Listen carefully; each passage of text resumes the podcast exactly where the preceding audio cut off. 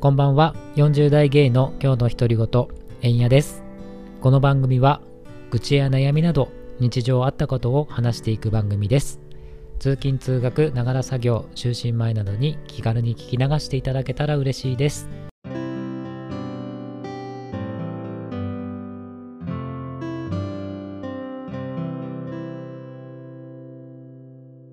い、えー、だいきゅうかいめの配信ですね。今回はあのー、お便りをいただきましたので、えー、まずご紹介したいなと思います。ラジオネームひろさん、さんじゅう代のゲイの方からいただきました。ありがとうございます。えー、ひろさんはですね、あのー、よりきちというポッドキャスト番組を配信されている方ですね。うん、自分に正直になれる場所、秘密基地を作っていくことをコンセプトに配信されている番組です。自分らしくいられる場所、秘密基地、いいですよね。私もね、子供の頃よく作って遊んでました。山の中にね、こうひっそりとね、自分だけのこの場所作って、懐かしいなと思いながらこう聞いてるんですけれども、またね、このヒロさんの話し方と声に癒されるんですよ。うーんね、もうカバーアートもね、あのドット絵でね、可愛いですし、お便りね、お便りをねいただくことに、そのカバーアートにアイテムを一つ追加していくってこともされていて、面白いですよね。うん。私がお便りしたときは、可愛いね、ペンギンが追加されてました。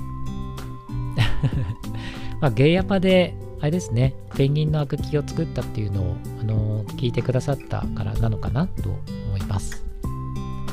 まあ、概要欄にですね、そのヒロさんの番組、よりきちのリンクを貼っておきますので、皆さんもぜひヒロさんの秘密基地を覗いてみてくださいね。きっと癒されると思います。はい、では、えー、早速お便りの方読ませていただきますね。えんやさん、こんにちは。こんにちは。 X の方では日頃やり取りをさせていただいておりますが、今回初めてお便りします。かっこお便り書くって緊張するな。緊張しますよね。私も本当に送るときは緊張しちゃって、ね、一晩寝かせてから送ったりとかしますもん。で、まあ、その割に内容がね、ちょっと薄いっていうのがね、ちょっとあるんですけど。ね、まあ緊張しますよね。はい。では続きですね。えー、実は僕は去年、アラフォーの仲間入りをしました。そこでよんじゅう代先輩のえんやさんにお聞きしてみたいのですが、さんじゅう代からよんじゅう代にかけて物事の考え方や付き合う友人との関係性、お金の使い道など価値観の変化はありましたか？もしなければ、えんやさんが日々生活する上で大切にしていることなど聞いてみたいです。まだ配信開始になってから間もないですが、えんやさんのおっとりした話し方と癒し系の ビージーエム にすっかりハマってしまいました。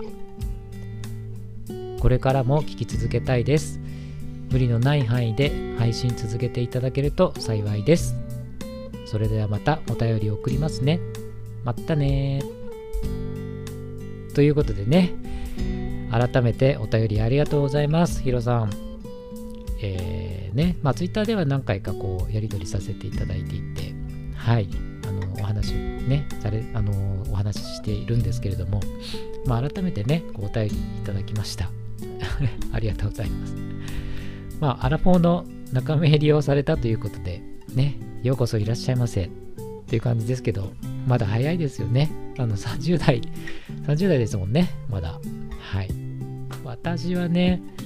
もうアラフォーって言っていいのかどうかっていうところに来ちゃってるんでね、ミドルよんじゅうの方がいいのかなみたいな。まあちょっとね、まあ年々の話はね、この辺りにしといてですね、あのまあさんじゅう代からよんじゅう代にかけてその価値観の変化はありましたかっていうことなんですけど、うーん、まあありました。ありましたね、やっぱり。まあ考え方とか、そのお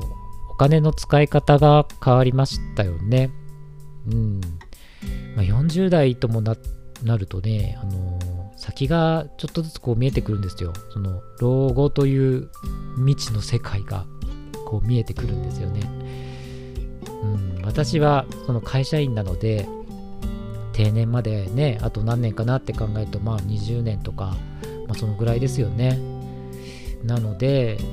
うん、まあ定年をどうしようかなって考えてみたりとか、まあそれまでにどのぐらいのこの老後資金が貯められるのかとか、今はねこう一人暮らしをしているので、まあ、実家の方は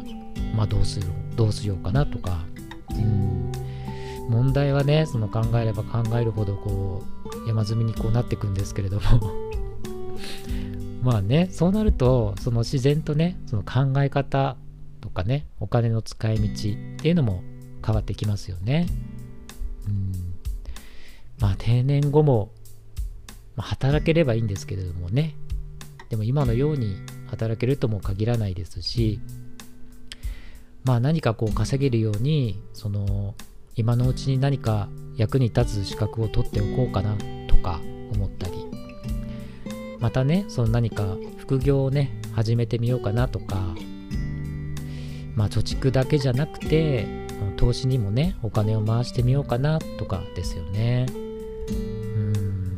まあ、あとは住む場所も家も考えるようになりますよね。まあ、ろくじゅっさいになるとその賃貸の部屋が借りづらくなるっていうふうに言われてますし、まあもちろん一人のね場合ですけれども、うんまあ、それなら、ね、購入した方がいいのかなとか思ったり、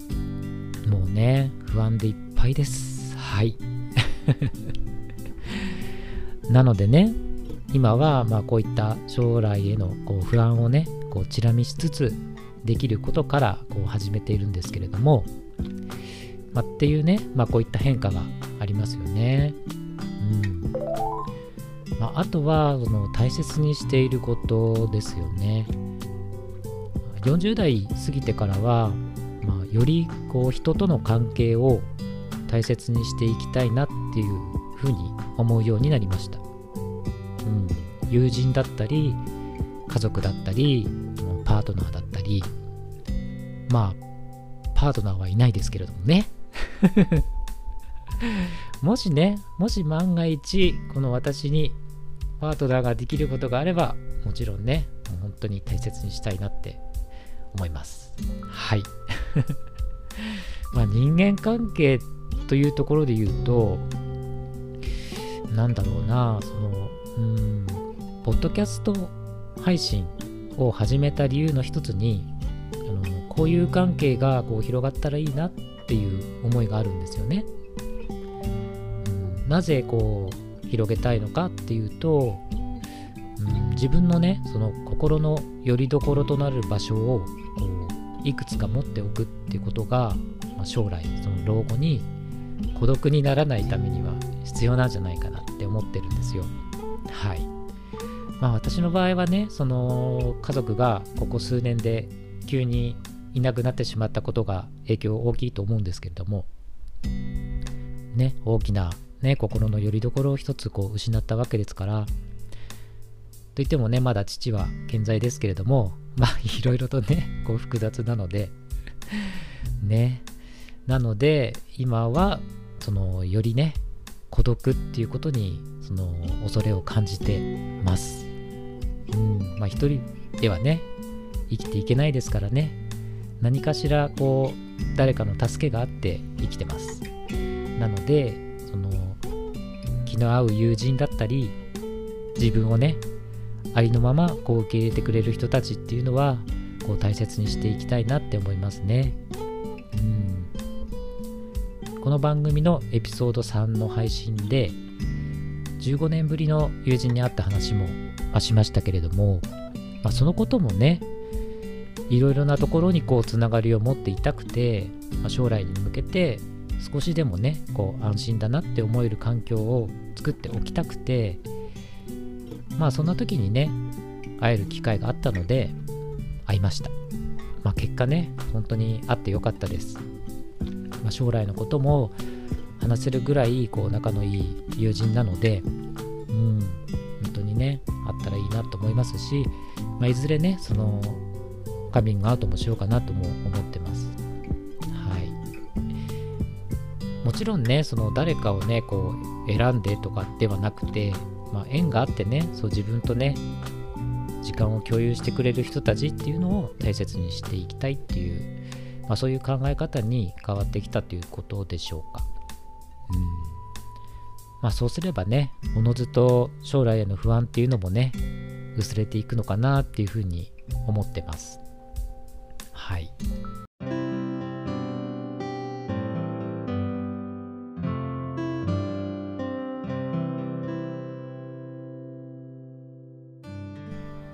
といった感じでちょっとね取り留めもなく話してしまいましたけれどもね、ヒロさんもね聞いてくださってる皆さんにも、まあ、それぞれ価値観っていうものがあると思いますし、まあ、私がねここでこう今こう話したことで少しでもね参考になる部分があったら幸いです。はいというわけで、まあ、お便りの紹介から私のね将来への不安について聞いていただけましたけれども